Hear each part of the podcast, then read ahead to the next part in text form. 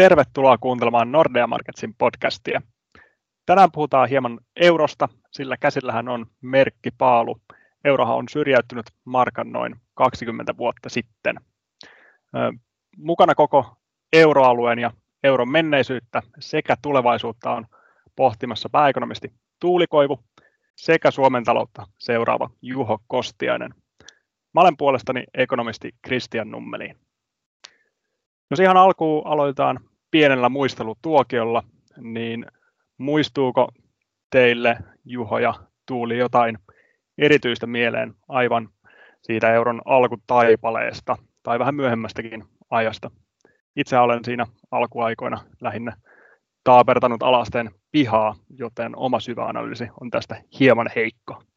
Mä menin itse asiassa Suomen Pankkiin töihin helmikuussa 2001 ja silloinhan euro oli niin kuin tilivaluuttana ja otettu käyttöön, mutta sitten kovasti tietenkin valmisteltiin se vuosi 2001 sitä käteisvaluutan käyttöönottoa. Ja kyllä mä muistan, että siitä oli seminaari, jos toinenkin omat työjutut tietenkin liittyy enemmän siinä vaiheessa Baltian maiden talouksien tutkimiseen ja analysointiin, että en ollut missään määrin niin kuin päivittäisessä tekemisessä. Muistan kyllä sitten niitä jonoja myös sinne konttorin puolelle, kun, kun se vaihto oli tapahtunut, ihmiset halusivat vaihtaa markat euroiksi, ja tulihan sinne itsekin aika monta rahapussillista ja nyssekkää sitten loppujen lopuksi kärrättyä. Että olihan ne aikoja, kyllä siitä aika, aika kauan on tosiaan kulunut.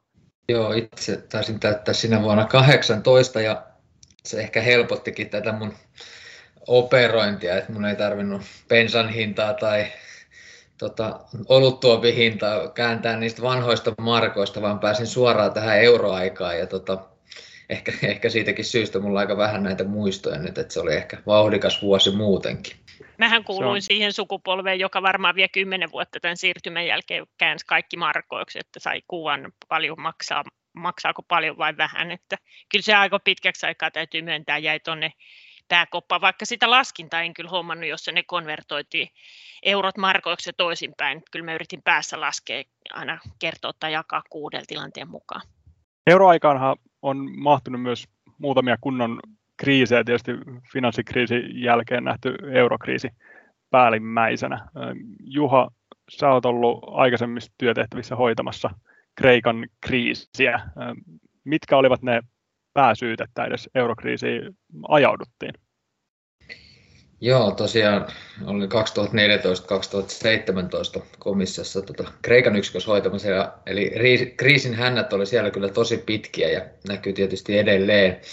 No se varmaan lähtee niin kuin liikkeelle jo aika kaukaa ne tavallaan ne eurokriisin pohjasyyt ja se, että kun euroon, euroon alettiin siirtymään, niin mitä tapahtui, niin silloin eri maiden korkotasot alkoi konvergoitumaan. Eli Kreikassakin niin korkotaso painu hyvin alhaiseksi ja alkoi lähenemään niin kuin Pohjois-Euroopan maiden korkotasoa ja se sitten aiheutti aikamoisen investointi- ja investointibuumin sekä sitten buumin julkiseen velkaantumiseen ja rahan käyttöön, kun raha oli paljon halvempaa kuin aikaisemmin. Ja silloin ajateltiin, ekonomistitkin ajatteli, että vaihtotaseen alijäämillä niin ei ole sinänsä merkitystä niin kuin, ö, maiden kannalta, vaan että se on niin kuin luonnollista, että ehkä vähemmän kehittyneet maat sitten velkaantuu vähän enemmän ja tulee alijäämään, mutta sitten kuitenkin huomattiin, että se liian, kun se alijäämä käytetäänkin enemmän kulutukseen ja ehkä ei niin kovin tuottaviin investointeihin. Rakennusbuumi nähtiin monessa maassa, niin kuin Etelä-Euroopan maassa ja Irlannissakin, ja sitä kautta sitä kuplaa pääsi syntymään, eli tavallaan se euro siinä mielessä oli, niin kuin, ja se euron käyttöönotto oli tavallaan mahdollistanut sen niin ison kuplan synny ja sitä kautta ehkä sitten niin kuin teki siitä kriisistä isomman. Toki sitten hyvä muistaa, että niin kuin vaikka Kreikankin osalla, niin siellä oli paljon rakenteellisia ongelmia, mitkä oli jo paljon ennen euroa, oli euron jälkeen ja on osittain vieläkin, mutta että sitten tietysti näissä sopeutusohjelmissa niissä on yritetty vähän korjata, mutta että ne ei ole, ne ei ole niin kuin ollut euron syytä, vaan ne rakenteelliset ongelmat on niin kuin ollut, ollut siellä jo aikaisemmin ja eurosta riippumatta.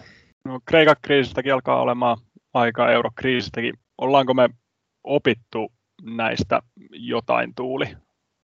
No on varmaan opittu.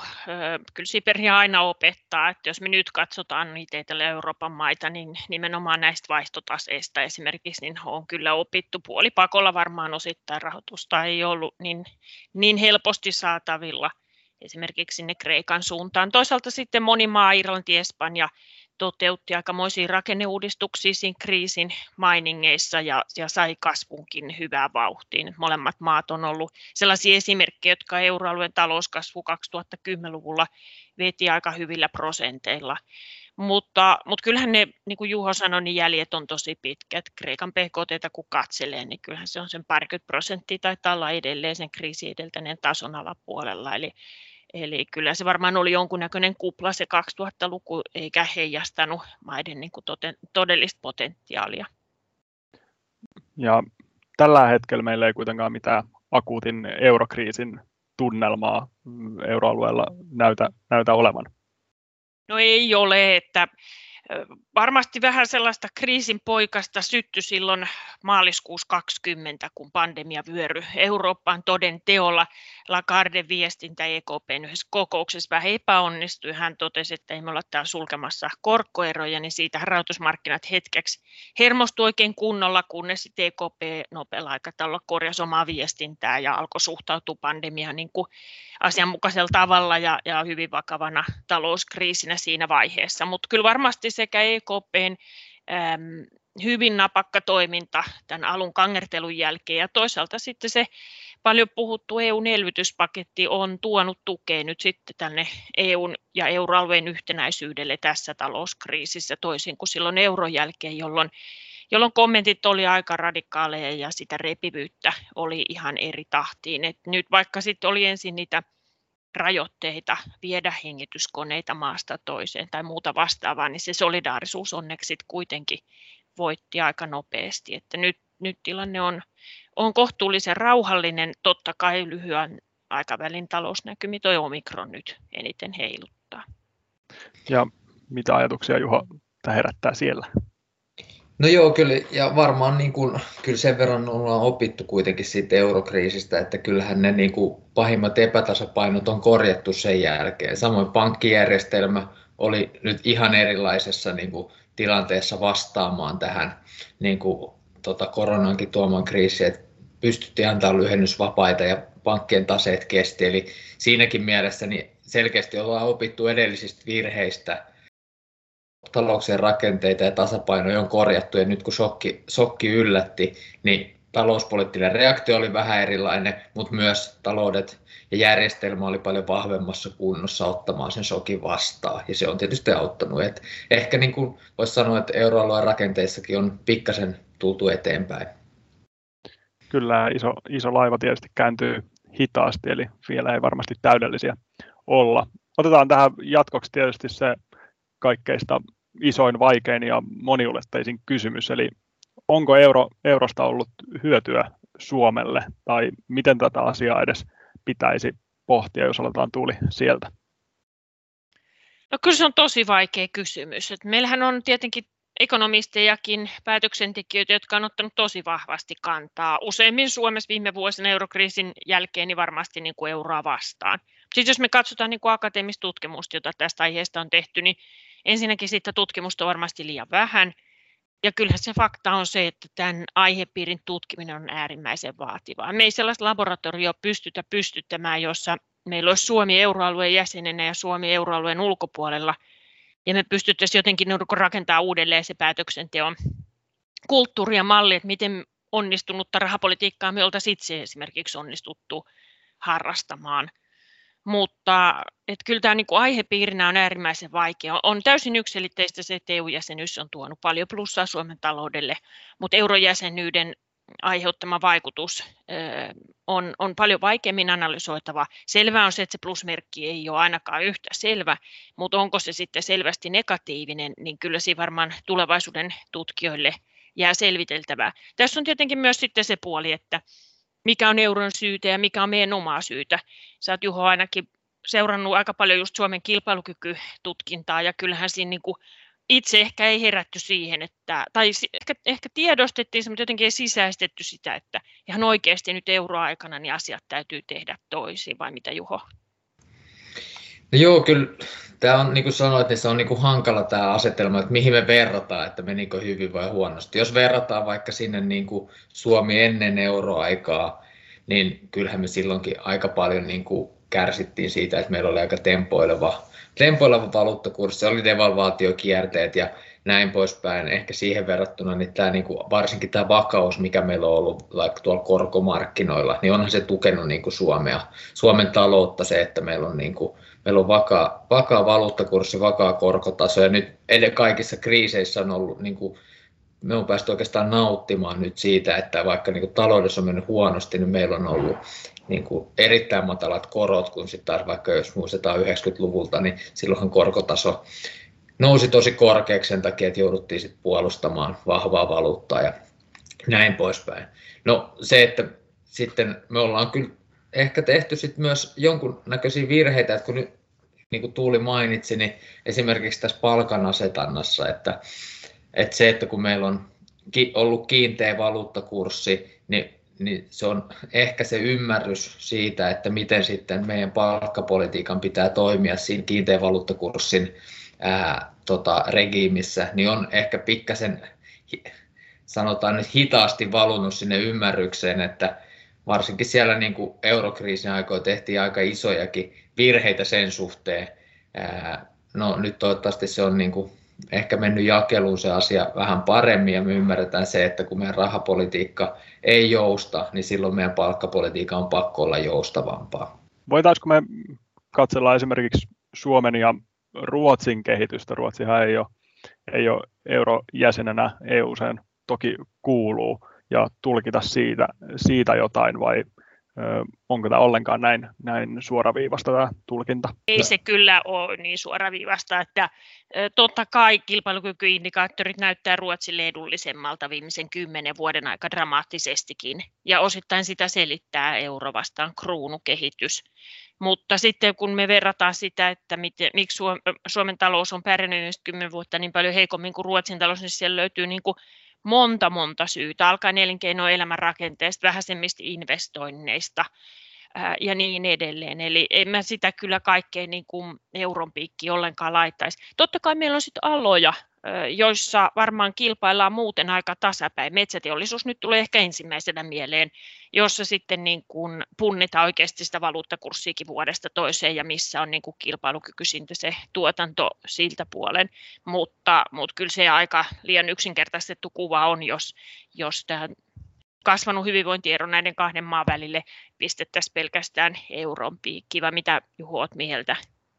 No joo, kyllä mä olen samaa mieltä, että, että jos me katsotaan niin kuin ensimmäinen kymmenen vuotta eurossa, niin mentiin oikeastaan samaa tahtia Ruotsi, Ruotsin kanssa. Nyt sitten seuraava kymmenen vuotta me ollaan jääty jälkeen, mutta et, kyllä ne syyt on niin kuin hyvin moninaiset, että vaikka niin kuin Nokian ongelmia niin ei voi hirveästi eurolla selittää, ja ne on, se on ollut kuitenkin yksi merkittävä tekijä, minkä takia Suomenkin kehitys sit oli niin kuin 2010-luvulla on ollut heikompaa. Ja sitten monia muita että niin kuin mä äsken sanoin, esimerkiksi tämä kilpailukyky, kilpailukyky ja palkkapolitiikka on ollut se yksi tekijä siellä. Ää, mutta et, sitten on vaikea erotella, että mikä on se tavallaan se euron merkitys. Mutta kyllähän niin kuin euro sitten toisaalta niin Suomeen, niin siitä on jonkun verran näyttöä, että tämmöisiä investointeja se on kuitenkin niin kuin kasvattaa, tai niin kuin suoria ulkomaisia investointeja, vaikka meidän kokonaisinvestoinnit on jäänyt vähäisemmäksi, niin se tota, valuuttakurssiriski, kun poistuu sijoittajalta, niin se tekee sen pikkasen halvemmaksi sen investoinnin, kun vertaa vaikka sitten Ruotsiin, jossa sun täytyy kuitenkin sit suojautua jonkun verran siltä valuuttakurssiriskiltä, vaikka Ruotsinkin kruunu nyt on kohtuullisen vakaa valuutta. Ja tietysti, jos käytös olisi esimerkiksi markka vielä, mikä olisi varmasti jonkun verran epälikvidimpi ja heiluisi varmasti vielä enemmän, niin tyypillisesti semmoinen ei tietysti ole niin investoinneille positiivinen asia, vaan nimenomaan se vakaus on, mistä, mistä nautitaan. Joo, ja kyllä tässä varmaan niin kuin, täytyy sitä aina pitää mielessä sekin meidän ekonomistienkin, että kyllähän se euromeno lopulta oli poliittinen päätös, ja, ja ja se, ne tarkoitusperät on ollut laajemmatkin kuin taloudessa, että, että tota, sille on vaikea laittaa hintalappuja, se on asia, jota on vielä vaikeampi tutkia näissä muutenkin jo vaikeissa analyyseissä, mutta että sekin, sekin näkökulma täytyy tietenkin pitää mukana, kun miettii sitten näitä seurauksia. Toi on erittäin hyvä aina pitää muistissa. Jos me sitten mietitään sitä tulevaisuutta, Juho jo vähän kertokin siitä palkan asetannasta ja että mitä pitäisi ehkä vielä muuttaa euroalueella ja, ja Suomessa, jotta tästä saataisiin entistä toimivampia ja kestettäisiin kriisit paremmin jatkossa. Jos Juho aloitat vaikka Suomen näkökulmasta, mitkä sä näkisit olisi semmoiset ykköskehityskohteet?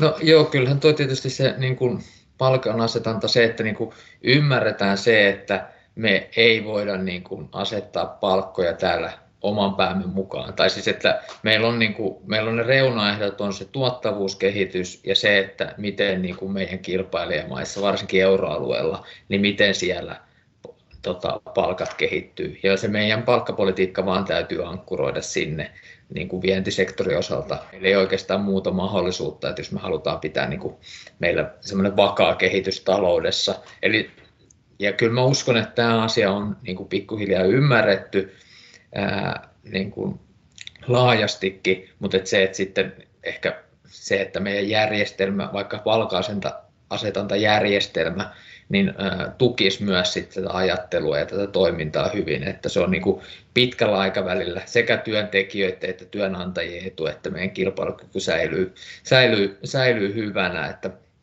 ää, Nythän meillä on mielenkiintoinen palkkakierros edessä ja me oikeastaan nähdäänkin nyt, että miten tämä uusi malli nyt sitten ehkä aika vaikeassakin palkka tilanteessa, niin miten se sopeutuu nyt sitten tähän niin kuin eurokriisi tai ei, koronakriisi ja sitten ehkä kohoneenkin inflaatioaikana ja se, että me pystytään niin kuin maltillisiin ratkaisuihin ja semmoisiin ratkaisuihin, mitkä niin kuin samalla niin kuin pitää kilpailukyvyllä, mutta sitten kuitenkaan ei, ei, ei tuho meidän ostovoimaa. Että se on niin kuin hankala paikka, mutta nyt se järjestelmä joutuu oikeastaan toisen kerran nyt semmoiseen tositestiin.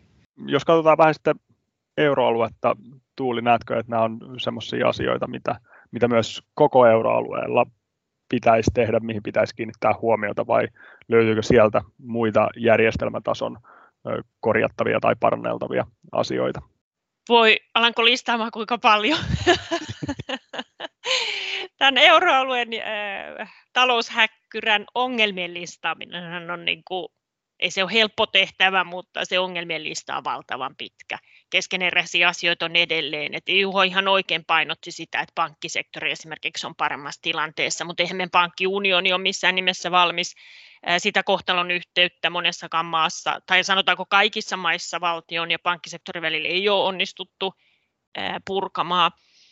Markkinakuri ei, ei toimi, näin voisi kai yksinkertaisesti sanoa. Riskejä on vaikea hinnoitella sisään ja, ja siellä pankeillakaan ne riskipainoja ei ole saatu läpi. Pankkiunioni tietenkin vaatisi varmaan jossain vaiheessa jonkunnäköistä osittain ainakin yhteistä talletussuojaa. Siihen siirtyminen on, on iso askel. Pääomamarkkinaunioni on jäänyt ihan alkutekijöihin. Vakaus- ja kasvusopimuksen uskottavuus, moni varmaan tällä hetkellä sanoo, että se on nolla, sitä on noudatettu moneen vuoteen. Ainakin se velkasääntö on tietenkin aika monen näkökulmasta, pitäisikö sanoa naurettava. Hyvin harva euromaan tai EU-talous tai tähtää siihen 60 prosentin velkatasoa. Mutta sitten tämän koko häkkyrän uudistaminen on tietenkin valtava työ. Siellä maat eroa kannoissa valtavasti ja, ja varmasti tämä kevät 2022 tulee olemaan tästä, tästä näkökulmasta tosi mielenkiintoinen, koska Ranskastahan tulee nyt EUn puheenjohtajamaa – ja Ranska on tälläkin sektorilla kyllä aktivoitunut tässä viime viikkoina. Että yhteen aikaan puhuttiin, että Ranskan prioriteeteissa on yhteinen puolustus ja tämä talouspoliittinen häkkyrä jää vähän niin kuin sivulle, mutta itse asiassa Ranska on kyllä nyt viime viikkoina aktivoitunut tälläkin saralla ja, ja luultavaa on, että se keskustelu nyt sitten esimerkiksi uuden Saksan hallituksen myötä tulee olemaan hyvin aktiivista. Mä olin tuossa syksyllä sellaisessa CK taustaryhmässä miettimässä vähän, että miten näitä sääntöjä voisi uudistaa, mitä ainakin pitäisi säilyttää. Kyllähän tietenkin avain moneen ongelmaan olisi varmaan se markkinakurin tuominen mukaan, mutta, mutta se on ehkä helpommin sanottu kuin tehty. Tuolla Etelä-Euroopassa nämä asiat näyttäytyy aika erilaisten silmällä siihen läpi. Nyt tietenkin jonkun verran toivetta pistetään tähän yhteiseen elvytyspakettiin. Jos nyt sitten Italian kaltainen maa, jossa velkaa on yli 150 prosenttia PKTstä, saa lyötyä tämän elvytyspaketin mukaan sitten tärkeitä rakenteellisia uudistuksia, niin silloin tietenkin se kaikkein tärkein haaste, joka euroaluetta vaivaa, eli liian matala kasvu viimeiset kymmenen vuotta, niin, niin siihen voisi löytyä jotain pieniä ratkaisuja. Ei tietenkään tässä varmaan euroaluetta yhdessä yössä onnistuta täysin uudistamaan, mutta hirmuisen moni ongelma poistuisi pöydältä ja ratkeisi sillä, että meillä olisi terve talouskasvu, mutta niin kuin on nähty Suomessa ja laajemmin Euroopassa, niin eihän sen saavuttaminen tietenkään helppoa ole. Mutta aktiivista keskustelua kiinnostavaa keskustelua tässä tällä saralla varmasti tulee olemaan. Kaikki monet tärkeät seikat on puolitiessä, tehtävää on paljon, mutta sitä aikaa helposti tähän tulee näitä jakolinjoja maaryhmien välille. Nyt sitten Iso-Britannian jättäytyminen EU-sta ulkopuolelle ja toisaalta Saksan uusi hallitus tekee tästä keskustelusta varmaan vielä pykälää aiempaa mielenkiintoisempaa, mutta Suomenkin täytyy tässä tietenkin olla aktiivisena miettimässä, että mitkä on ne reunaehdot, miten me halutaan näissä asioissa edetä, missä me ehkä ollaan valmiita antamaan periksi, mitkä taas on niitä asioita, joista halutaan pitää kiinni kyllähän totta kai sellaisen niin kuin avoimen valtakirjan antaminen eh, Etelä-Euroopan suuntaan niin, niin vaikuttaa aika hataralle suunnitelmalle ja, ja se täytyy niin kuin omista tietyistä periaatteista varmasti pitää kiinni. Mitäs Juho, näetkö se kasvusopimuksen samalla lailla? Vikalistaahan tuli jo ihan kiitettävissä määrin tuulilta. No joo, kyllähän se niin kuin hankalahan se uudistaminen on ja mä niin kuin ymmärrän sen, että se markkinakurin palauttaminen sinne on, on niin kuin se, mitä Suomikin ajaa, mutta se on, se on haastavaa, niin kuin Tuuli sanoi, että me haluttaisiin niin kuin markkinakuri, mutta ei liikaa markkinakuri, niin että markkinat hinnoittelisi sinne sitä riskiä, mutta sitten jos se riski oikeasti realisoituu, niin emme oikeastaan haluttaisi, että ne maat menee nurin ja sitten se, se läikkyy sitten muualle euroalueeseen. Et siinä on, niin kuin, siinä on ja se on hankala vielä toteuttaa sen takia, että aina tähän mennessä me ollaan menty hätiin ja pelastettu ne, ketkä joutuu ongelmiin, niin miten me saadaan uskottava siitä, että se markkinakuri toimii. Ja tämä onkin se niin kuin dilemma, minkä kanssa siellä joudutaan nyt sitten painimaan, kun mietitään, että mitkä ne on ne uudet säännöt, että annetaan vähän ehkä enemmän joustoa, mutta sitten, sitten kun annetaan joustoa, niin sitten pitäisi tulla myös sitä vastuuta sinne jäsenmaille, että se on hankala yhtälö, yhtälö toteuttaa, kun varsinkin kun meidän tämä niin rack recordi siitä, että aina on menty hätiin sitten, kun tilanne on mennyt oikein pahaksi, niin, niin on, on aika huono tai ehkä hyväkin, kuka tietää, tässä on se sama ongelma, että olisiko asiat ollut paremmin, jos ei oltaisi menty apuun, kuin se, että mentiin. Sama koskee vähän tätä eurokin keskustelua. Ja jos joululomilla riittää aikaa, niin näitähän asioita pystyy siis pohtimaan aika pitkään. Mä kiitän kaikkia kuuntelijoita ja me palataan podcasteihin jälleen ensi vuonna. Kiitos kaikille. Moi moi. Moi moi. Moikka moi.